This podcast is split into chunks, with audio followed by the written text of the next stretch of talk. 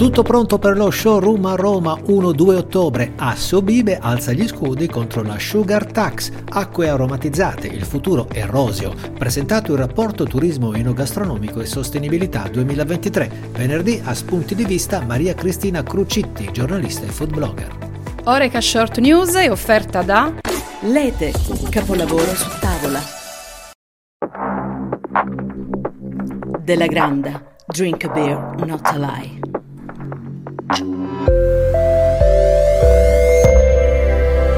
Buongiorno e bentrovati nel podcast di Oreca Channel Italia. Parliamo subito di un evento dedicato a uno degli spirits più iconici, l'edizione 2023 di Showroom Italia Room Festival, un evento tematico con in scena i produttori di rum e kashaka nazionali e internazionali, un'occasione imperdibile per intenditori appassionati e addetti ai lavori per scoprire le mille sfaccettature dei distillati di canna da zucchero. La manifestazione giunta alla nona edizione è in programma domenica 1 ottobre e lunedì 2 presso il centro congressi di Roma Life Lifestyle Hotel. In fibrillazione i produttori di bibite e soft drink si torna a parlare di sugar tax che dovrebbe entrare in vigore il prossimo gennaio. Alzano gli scudi le aziende di produzione. Ascoltiamo l'appello di Gian Giacomo Pierini, presidente di Assobibe, che associa le più importanti aziende del settore.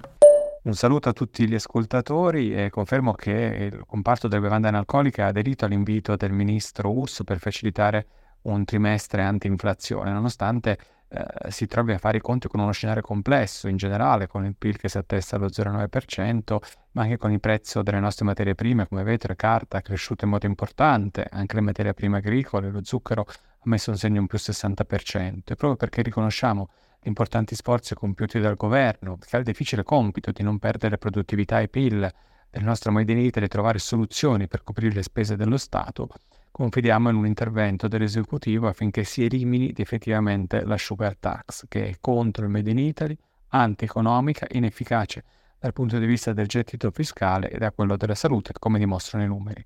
Le risorse necessarie vanno ricercate altrove e non bisogna indebolire ulteriormente imprese e cittadini, ma siamo convinti che il governo prenda in questa direzione.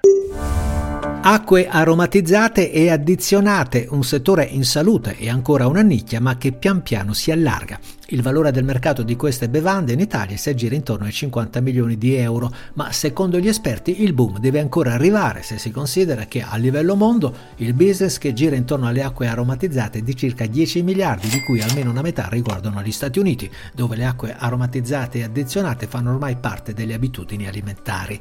Tra le ragioni che portano all'acquisto di questi prodotti c'è la voglia da parte dei consumatori di idratarsi con qualcosa di saporito, senza però assumere zuccheri aggiunti, coloranti e additivi.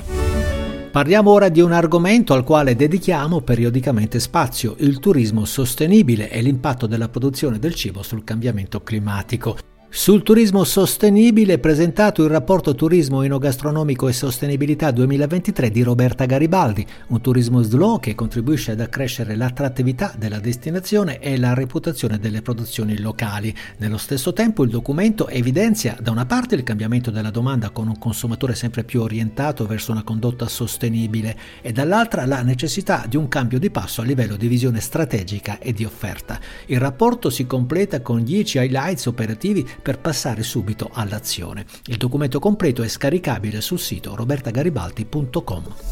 E nella prossima puntata di venerdì di Spunti di Vista restiamo assolutamente in tema. Parleremo di sistemi alimentari sostenibili, di come innescare un processo virtuoso per un'Oreca Green con l'intervista alla giornalista e food blogger Maria Cristina Crucitti. E poi parleremo anche di paradossi. Uno ce lo anticipa Carlo Petrini, il fondatore di Slow Food. La situazione oggi del sistema alimentare ha sconvolto l'analisi logica.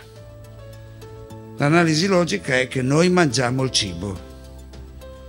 Il paradosso è che il cibo sta mangiando noi. Eh sì, è davvero un bel paradosso. E allora di questo ed altro a spunti di vista venerdì vi aspettiamo. Grazie anche per oggi per la vostra cortese attenzione e una buona giornata.